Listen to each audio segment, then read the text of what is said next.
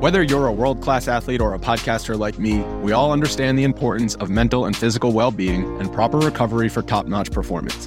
That's why I'm excited that Unifyd Healing is sponsoring podcasts on the Blue Wire Network. Unifyd Healing is a new and super innovative global network of wellness centers powered by Energy Enhancement System, or EE System. If you haven't heard of the EE System yet, then you'll want to listen up. This technology promotes wellness, deep relaxation, purification, and rejuvenation. Wherever you are across the globe, access to a center is easy and affordable. Interested in experiencing the EE System technology for yourself? Go to unifydhealing.com slash bluewire to learn more and find a center near you.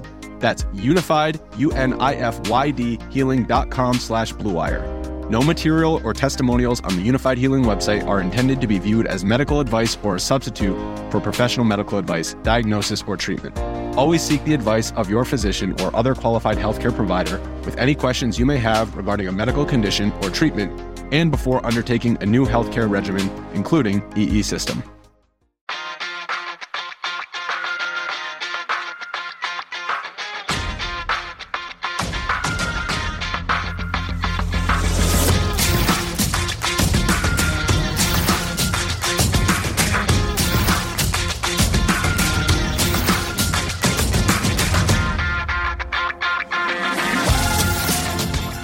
Welcome again to Gamble On, the weekly gambling podcast presented by USBets.com. I'm Eric Raskin, USBets managing editor and media director, and I'm joined by our senior analyst, Pulitzer Prize finalist John Brennan.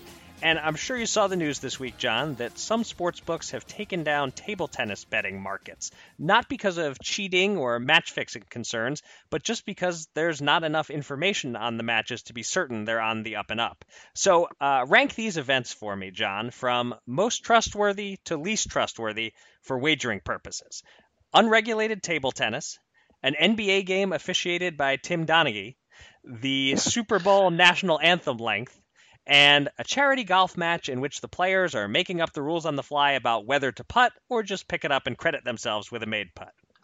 Uh, I guess the I, I want to pick a different worst, but I guess the worst is the national anthem because that's so completely one thousand percent um, determined by one person that um, they they completely own it. The other ones, Yep. you know, there's there's other uh, other issues in play, but I, I wanted to pick the golf um, because uh, not just because the absurdity of the two recent TV matches, but uh, really because the Tiger versus Phil match last year. They actually played it straight in the sense that they would concede a three or four foot putt whenever they had an advantage, which is what they would do in real life. You know, Uh, they want to make the ultimate win that much sweeter. They don't want to blow the guy out in you know in 13 holes. But if you're betting on it, that's not helping you. You, you maybe you bet on 13 holes or you bet on whatever, and they're not really playing exactly you know the way it want to be. So Yeah. you know that makes that competition almost unbettable. Uh, you know the ridiculous recent match featuring Rory and Ricky, you know, came down to the closest to the pin on the 19th hole. It's just bizarre, and um, and no footage of the measuring of which which of the two shots was closest uh, of uh, of the two two golfers, which is you know nonsense. Um, after that, I got to go Donaghy NBA game based on my experience. Um, Uh-huh. we're not a direct participant, but you know, all it takes is calling a couple of ticky tack fouls on a star player early on, and you're really impacting the game. Um, uh, table tennis, uh, you know, first the maximum betting limit is is too low, so to to be that big a deal. Secondly, if you're betting on foreign table tennis, you kind of deserve whatever comes your way, but. Now that I think about it, I need to remember that the next time a charity golf match comes my way, and uh, you know I'll probably take a pass. yeah, yeah. I, I had to work the golf thing into the question just because it, it just irked Mhm. me so much, even though I, uh, you know, didn't didn't have uh, big money riding on it or anything. But um, yeah, the unregulated table tennis betting. Um, you know, to me, I'd never do it, but it's no worse than uh, jai alai. Uh, I I would say, uh, you know, I, I I went to Jai Alai once and uh, watched it, and it just same kind of thing as unregulated table tennis in that nobody really knows anything. It could all be rigged. Who the heck knows?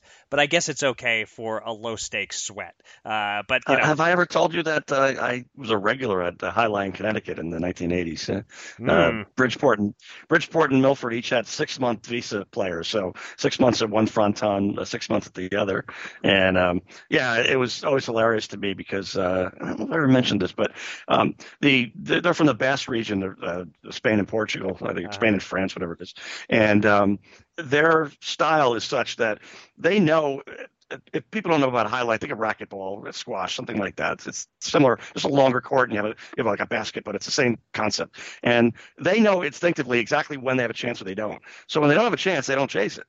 Right. But Americans always want the guy to dive into the stands, you know, tumble into the, you know, knock out a tooth, whatever. That's just how our culture is. And so the American fans, and there are a lot of those obviously in Connecticut, um, were infuriated by these players, and they were always con- convinced it was a fix and all that. So uh, yeah, there. But it, that reminds me a little bit. I hate to say about harness racing is that there's always been, you know, a lot of rough rumors about that, and the feeling was, well, the, a fix isn't bad as long as you know what it is, because then you can get ahead of it. So right. you know, they, you know, people only object to a fix when they lose, not when they win. That's a good point. All right, well, here we are talking about uh, table tennis, jai alai, harness racing. Boy, do we need real sports back, and we need them soon. yeah, me too. All right, well, thank you to everyone for joining us for episode number 94 of Gamble On. If you missed any of our previous 93 episodes, they're all available on SoundCloud, Apple Podcasts, and Spotify. And a quick word before we dive in this week. These are scary, troubling, in some ways inspiring, and undoubtedly complicated times. We noted when the COVID pandemic took root that we think of our podcast as hopefully a distraction from the bleakness. And so we acknowledge the serious news when it impacts the subjects we're talking about, but we won't get bogged down in it. Same approach here. Uh, we're not ignoring what's going on in America, but you don't need to hear two middle class white guys chime in either. Uh, so we're here, we're talking gambling, and as for the stuff that doesn't directly impact the gaming industry, we're staying out of it on this podcast. Yeah, and Eric, coming up later in the show, we're going to have a professional sports bettor, Captain Jack Andrews, uh, who's made a partial career pivot during the pandemic and developed a popular YouTube channel educating sports bettors on how to improve and win more, or at least lose less. Uh, either one is good. Um, so we'll talk to Jack about his videos, about being a sports bettor in a uh, time without much, you know, major sports, uh, and about uh, when he plans to return to brick and mortar casinos. Um, but first, it's been a uh, semi-busy news week in the world of gambling, so let's get to it. Here's your Gamble On News of the Week an inside look at the biggest stories in the world of gambling.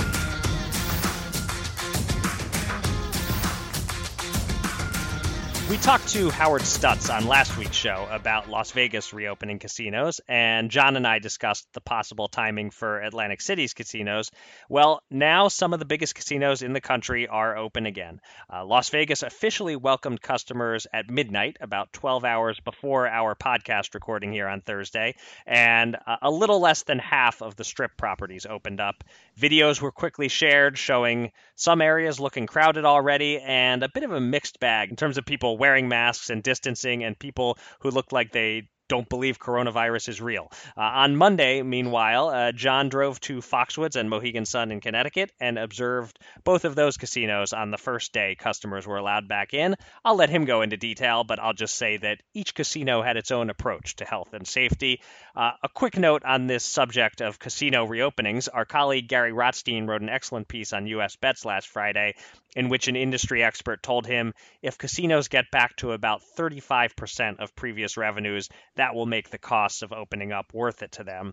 And by targeting some higher end clientele, they might not quite need 35% of previous traffic to achieve 35% of revenues. Uh, so, uh, John, how busy were the casinos you entered compared to usual? And what are your thoughts on the health and safety measures you're seeing implemented?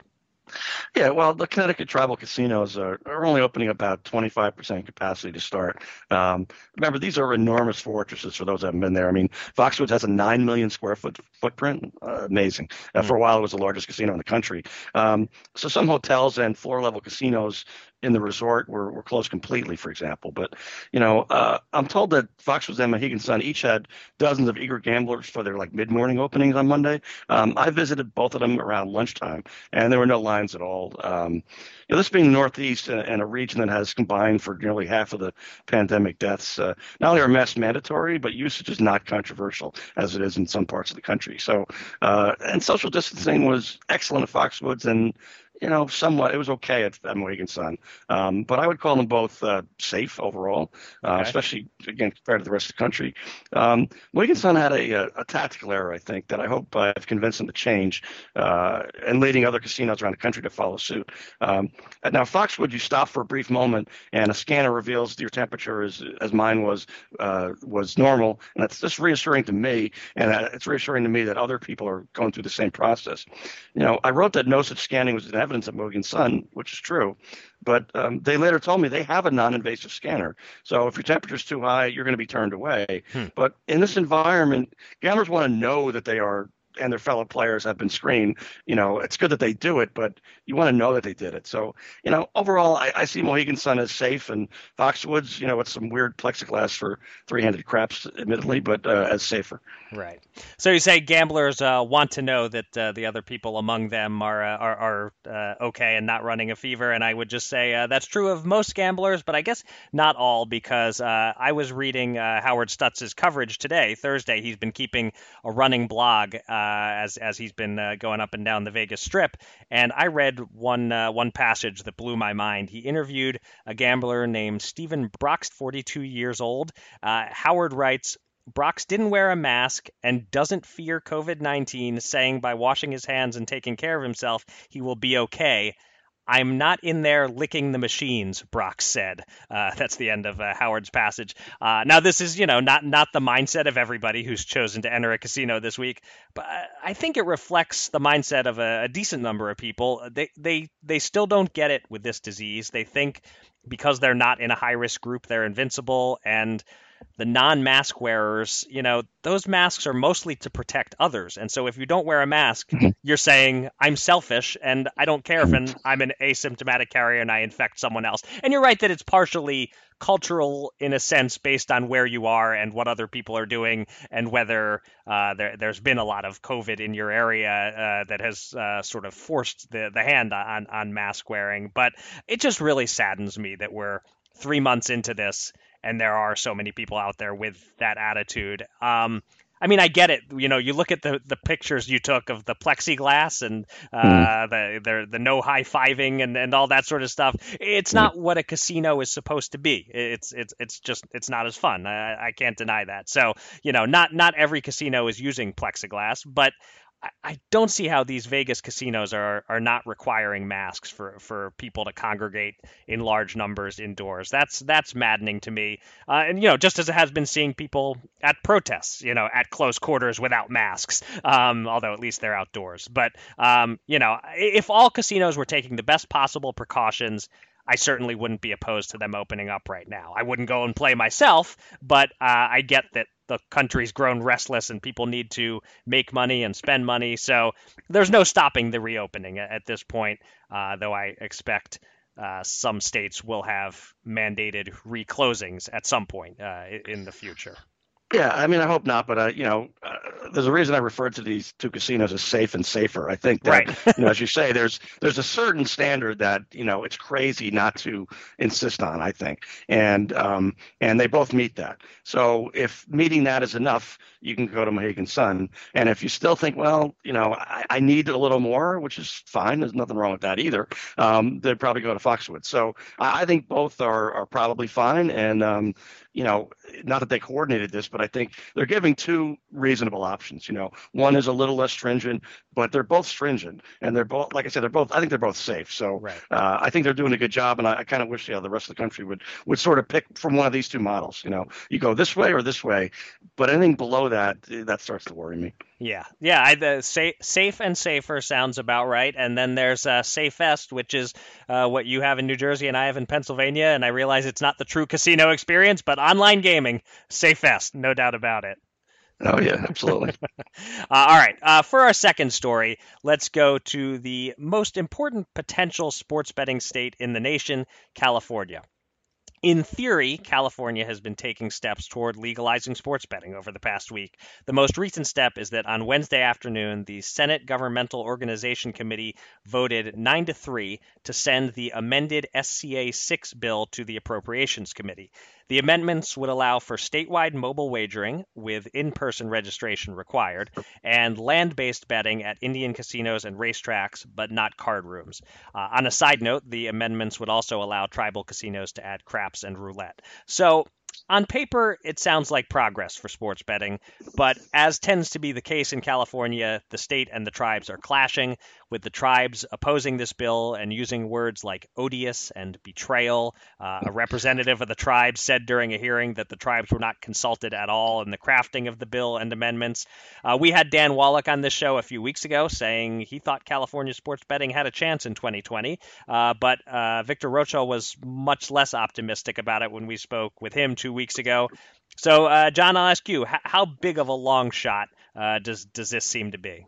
Yeah, you know, remember uh, too big to fail. I, I think California and Florida are too big to succeed when it comes to sports betting. Mm. Um, there's just too much money on the table to gain an agreement, which is odd because it, it should mean that everyone gets to wet their beak, as we say here in Jersey. But, um, you know, I like this California bill as, as a sensible compromise. Um, both sides get something they didn't previously have, um, which is exactly why I think it's doomed. Yeah, it uh, it it sure seems that way from from all the experts. You know, I, I'm I'm no expert on on the politics of California gaming, but yeah, I've seen anything from uh, it's a ten to one long shot to it's a twenty to one long shot. So uh, mm. any anywhere in that range means don't get your hopes up. Um, but I guess you know, crafting a bill forces a conversation, and starting the conversation is an important step in eventually finding a compromise. So maybe California won't be such a big underdog in 2021 or 2022 or something like that. Uh, I'm going to keep betting the under and keep cashing in. yeah, probably. And uh, just on uh, strict factual notes here, uh, with regard to uh, this uh, this bill, the legislation would need a two thirds approval in both legislative chambers in order to then be put up to voters in November, when a majority of voters would have to vote yes in the general election. And it's been reported that if the tribes oppose the bill, they hold enough sway to probably defeat the measure yeah. in the election. So, yeah, a lot, lot of hurdles to get past here. Yeah, it's not happening.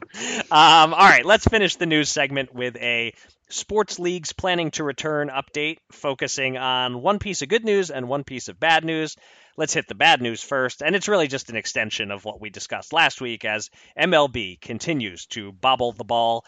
The Players Union counteroffered a 114 game regular season the league rejected the proposal, and so now it's feeling like a 50 game season or so, uh, or no season at all, uh, are both possibilities. Uh, in much better news, the NBA released its resumption plan this week with 22 teams, uh, basically every team in some semblance of being in the playoff hunt, uh, returning to play eight more regular season games at the Disney campus in Orlando, then either playoffs or a possible play in tournament for the eighth seed, followed by the playoffs. So it's 13 Western Conference teams and nine Eastern Conference teams, just based on who was close to the playoff bubble and who wasn't. Um, and speaking of uh, bubbles, they'll all be in a bubble of sorts uh, down there in Orlando, and we'll all cross our fingers and hope nobody tests positive uh, once this thing gets started. Uh, John, what do you think of the plan? Uh, is it realistic to think they can start these games back up without COVID shutting it back down again? And any other thoughts on the status of major sports here in the first week of June?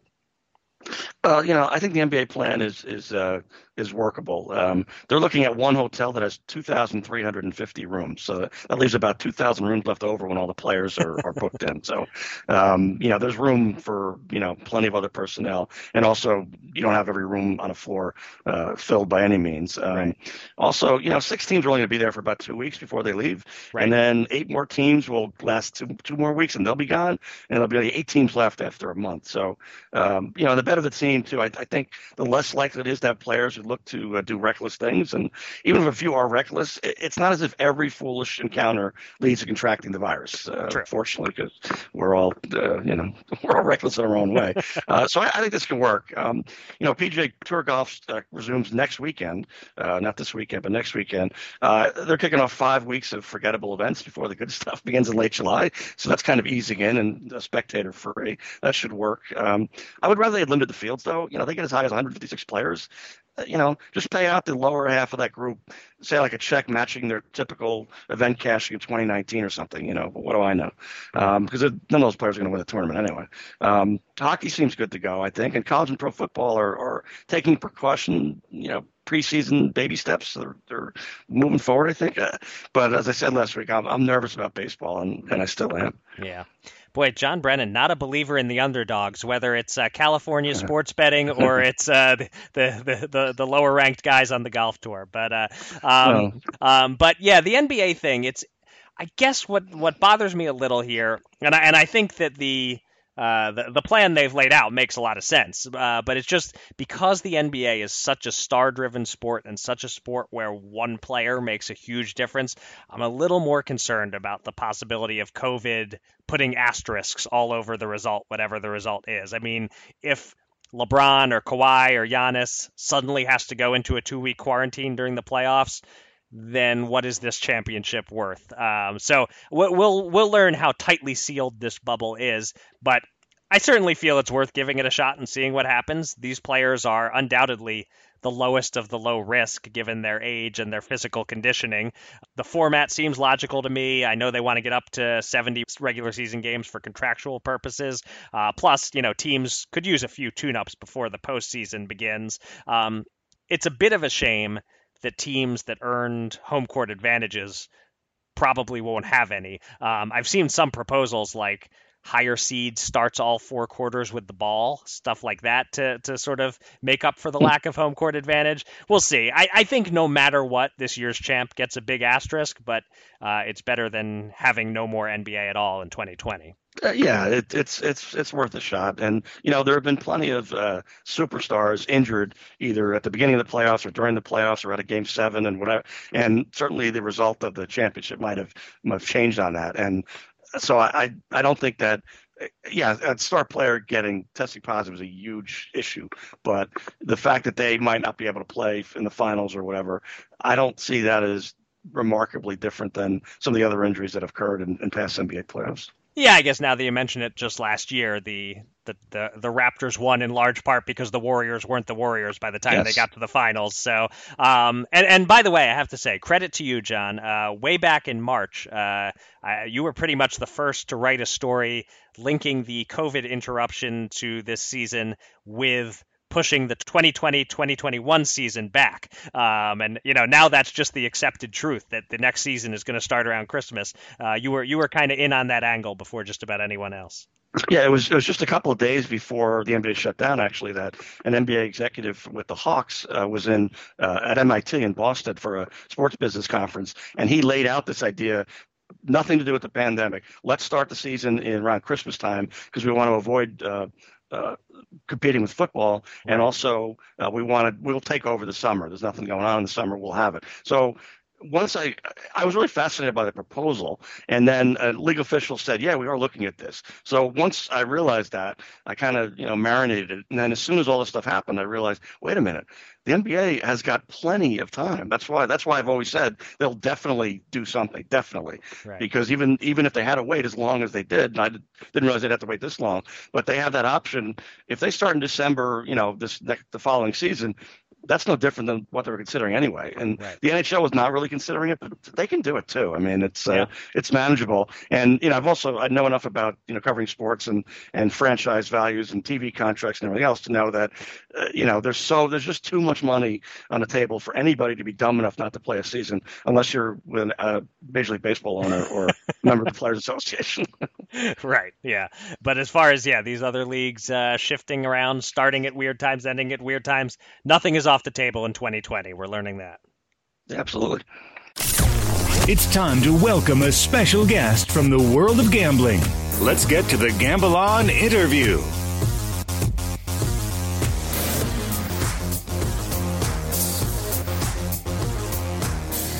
We are now pleased to welcome to the podcast for his second Gamble On appearance, uh, but his first in over a year and his first since he became a YouTube superstar, professional sports bettor Captain Jack Andrews. Uh, that is not his real name, but you can see his real face at least on his YouTube channel, where he's been posting weekly sports betting education videos for the last couple of months and has quickly attracted a nice four figure subscriber base. So, here now to talk about making videos and what the hell a pro sports bettor does during a pandemic is Captain Jack Andrews. Jack, welcome back to Gamble On. Thanks, Eric. Thanks, John. Pleasure to be back here with you both. So, as I said there up top, the YouTube channel has been gaining steam. Uh, you already answered this first question that I want to ask when I interviewed you for an article several weeks back, but I'll ask it again for the podcast listeners.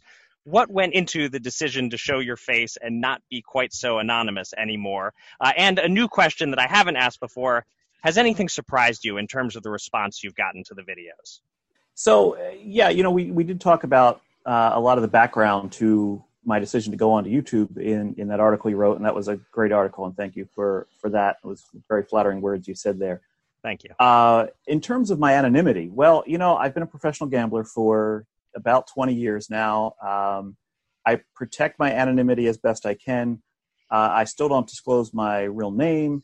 Um, but you know, Jack Andrews is good enough. It's it's a real enough sounding name. And uh, you know, I but I kind of decided the things that I do in casinos is becoming less and less. And you know, this kind of pandemic kind of switched it over to be probably the majority of things I do from here forward will not be in casinos, uh, at least not for a, a long while. So uh, you know, what was the cost of displaying my face to the world? I, you know, I couldn't really think it was it was too outrageous for me to go ahead and do that. And uh, you know, I've kind of become more comfortable with it. The first few videos I did, I was very kind of awkward and you know, staring at the camera. Uh, but you you slowly get used to it. Now, in terms of uh, how I've been surprised by any of this, um, you know, I think my biggest surprise is that I there's there hasn't been as many haters as I was expecting. Okay. And I kind of hate to admit that because I'm sure that just kind of invites it. But right, uh, I just assume that somebody's going to pick apart some little thing, whether it be, you know, uh, from what I'm saying, how I look, you know, what's going on in the background of my video. Um, you know, I figured somebody would have something negative to say, and there there hasn't been a whole lot of negativity towards it. So, uh, knock on wood, that's been that's been nice. Yeah, that's uh, that's un- unusual uh, on any platform on the internet, particularly YouTube. I feel like YouTube comments are usually a, a very scary place. Um, but uh, have you have you felt the um, the momentum build in terms of, of the audience? Like, is it something where it was uh, coming out of the gate? It wasn't necessarily as big as as it is now in terms of uh, the people who seem to be buzzing about you and watching each video. You know, I, Eric, I definitely have, and you, the thing I didn't expect is when I went into this making these videos, I, I didn't have an audience in mind. I was just putting out some content there. I wanted it to be evergreen because I knew, well, I'm going to be doing this during the pandemic period, but I don't want people to think this is only something they're going to view during the pandemic. Uh, so I didn't, but I didn't have a real audience in mind. I was just kind of putting content out there, and it's it's definitely channeled towards uh, the novice or aspiring sports bettor, and that's what I didn't really expect. But you know there is definitely a need there for someone who's just getting into sports betting to say oh this is how i do this or oh these are some things i should keep in mind as i move forward to become a better sports better." this is how sharp betters do it uh, and so that's you know that's been a little bit surprising yeah, you know, Jack, speaking of novice sports bettors, you know, when I'm writing about Nicaraguan soccer or uh, Belarus hockey or uh, Russian table tennis, or uh, I've even dabbled in Taiwan baseball for a bit, um, you know, I, I, I, look at it as very lighthearted and, uh, uh, you know, people looking for a minor sweat, as they call it. But you know, it's not anything major. You can't bet that much money on them anyway, and probably rightly so. So you know, it's just a diversion. But you know, you're on the other end of the spectrum on uh, sports betting. You make a living doing this, and and many of your colleagues. And so I'm wondering, is is those obscure sports is that an opportunity to have a big edge or are the limits too low um, or you know is it kind of a waste of time and then lastly with all the sports coming back you know in a couple of months we hope you know by the end of the year can you make yourself whole compared to say last year or?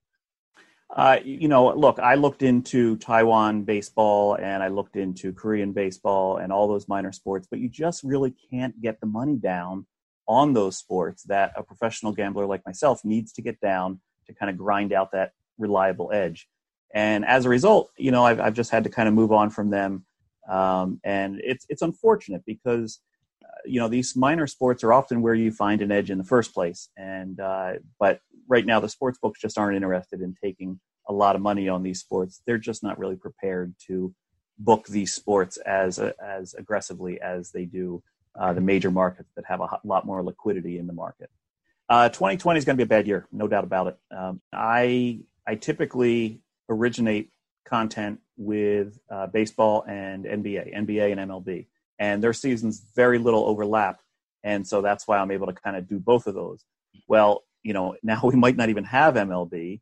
We might have an NBA that's a very odd, compact schedule into a playoff. Um, it's it's yet to be seen exactly how I'm going to handle this, how I'm going to be able to juggle it. But you know, an important point is a lot of advantages you find in inefficiencies happen in the minor sports, the WNBA, minor league baseball. Uh, these are things that are completely off the table. There's no way they're going to have those seasons this year, um, and that's you know that's something that professionals like myself are just going to have to deal with. Um, so when I asked you the, the, the first question, you talked a little bit about uh, your frequency with which you have visited casinos over the years and uh, how that's uh, likely to diminish uh, going forward. Um, if, let's say, Atlantic City casinos open up by July 4th, as is currently being discussed, how likely are you to show up there at all, or are you more of the mind to stay away from brick and mortar casinos a while longer given the, the COVID situation? you know, it's going to depend on what steps they take and also how it looks at the start. So, will I be there at 12:01 on July 4th if that's the, the opening date? No, no way. Mm-hmm. Uh, but if you know, look, John did a report the other day from Mohegan Sun and Foxwoods, and there was two different styles of virus prevention going on in those two casinos, and that's a little bit concerning, right? That there was you know such a, a disparity between the two. Um, I think Atlantic City is going to be a lot that way. I think there's going to be places in Atlantic City that take this super seriously, and there's going to be others that are going to be a little bit lax. Um, you know, some of these casinos in Atlantic City have a lot of room to operate in, and they can turn off every other machine and just be fine. Uh, you know, Ocean Casino.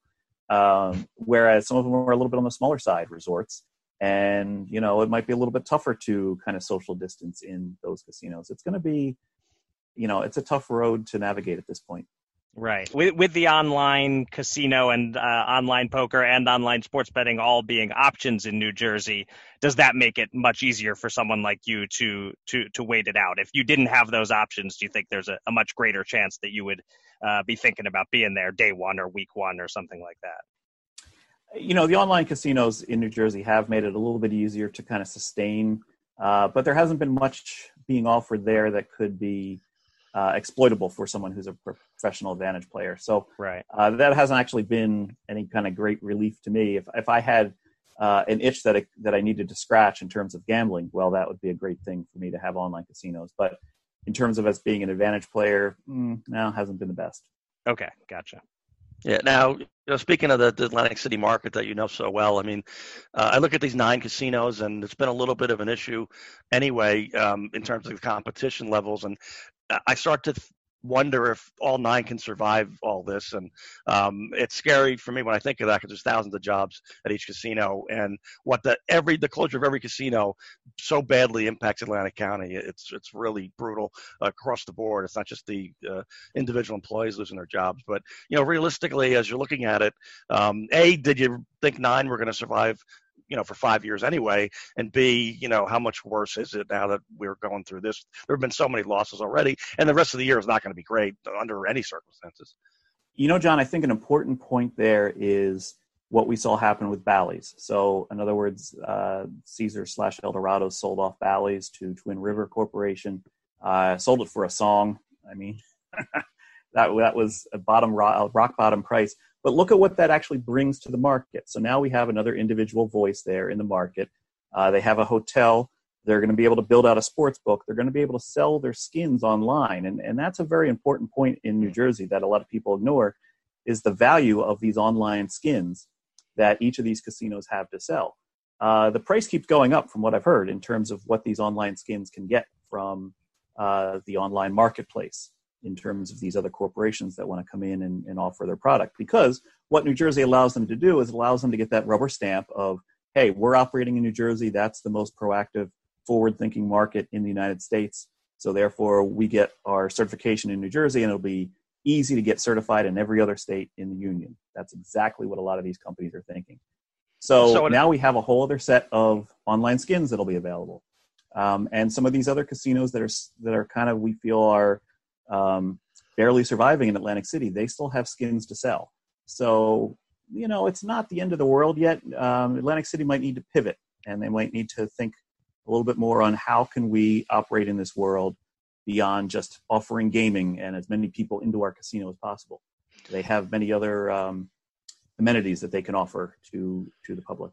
Well, that's really encouraging, and, and, you make a good point. But the idea that you know the wisdom of the legislature and the governor in signing that uh, that um, uh, mobile and casino gaming into action, and now it's been around seven years, so it's getting more mature. You know that might save thousands of jobs in Atlantic City, which is a huge deal. I, I don't even know if that was exactly the way it was contemplated when it was passed, but that looks like it could be a result, and that's good to hear. Oh, absolutely. You know, and look, there's a massive data center in Atlantic City. Uh, it was built up to be able to be kind of the central data center for um, online gaming whether in New Jersey or in other states that want to contract into New Jersey to get that done, uh, hopefully without violating the Wire Act. So you know, New Jersey, uh, Atlantic City still has some some growing space there that they can take advantage of, and you know, maybe we'll see Atlantic City turn into the hub of industry rather than the hub of just gaming itself. All right, really interesting stuff as it always is when we when we talk to you, Jack. Um, we, we've made progress. You know, we first time we had you on, we had your real voice but not your real face. Now we've graduated to real face. By the next time, maybe uh, maybe at least off the record, I'll know your real name. We'll see. Um, but now, now for people only listening to the audio, he's shaking his head no. All right, that one's off the table. But uh, do this though uh, before we go, Jack. What is the um, the the best way for people to find your YouTube channel? Is it just go to YouTube and, and search Captain Jack Andrews? Is that the easiest way to, to track it down? Yeah, that's the easiest way. Uh, if you go to YouTube slash C slash Captain Jack Andrews, that goes directly to my page. But just use the search function. I'm the only Captain Jack Andrews on YouTube currently. Uh, so I should pop to the top of your search engine results there. And of course, you can also go on Twitter at CapJack2000, uh, my 20 year old Twitter handle. And uh, you can you can find me there, and there's a link to my YouTube channel.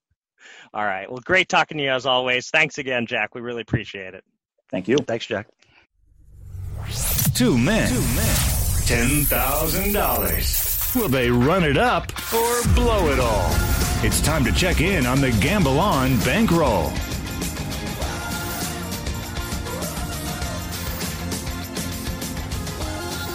Nothing new to update with our bankroll. We're still up by $189 with $990 on hold in futures bets. Uh, but we are going to place some wagers. Uh, let's do one apiece this week, and I'm up first.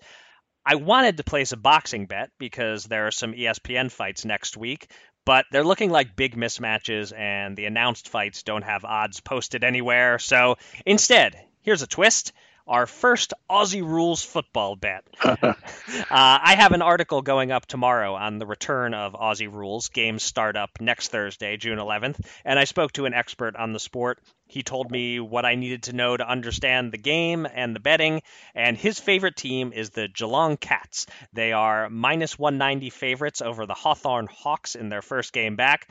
I don't want to make too big a bet on a sport I'm just starting to dip my toe in, so whereas I might risk $190 on a minus 190 favorite in the NFL, let's go halfway here, risking $95 to win 50 bucks on the Cats in AFL action. All right. Well, you know, I, I was thinking of doing an odds boost bet, um, but I see like DraftKings, for example, the only odds boost they're offering is uh, on UFC, and I stand by my motto that you should never kick a man while he's down. So I'm not going there. okay. Um, instead, I'm going to go with Portuguese soccer. Um, Fifty dollars at plus three hundred ten on a Friday afternoon tie between heavily favored SC Braga and spunky Santa Clara. You know, with soccer, there's always a chance of a tie. Okay. uh, clearly, both of us have uh, have really done our research here and have made uh, deeply educated bets. But uh, who knows? Uh, we might we might both win, uh, proving that uh, the more the more you know, the less it helps. Something like that. I don't know, but uh, exactly. we're, we're, we're basically uh, we are the opposite of Captain Jack, I think, when it comes to advising Yes. people on how to become better betters. exactly. All right, well, that will do it for this episode of Gamble On. Thanks everybody out there for listening, and thanks again uh, to our guest, whose name I just mentioned, Captain Jack Andrews, or whose fake name I just mentioned anyway.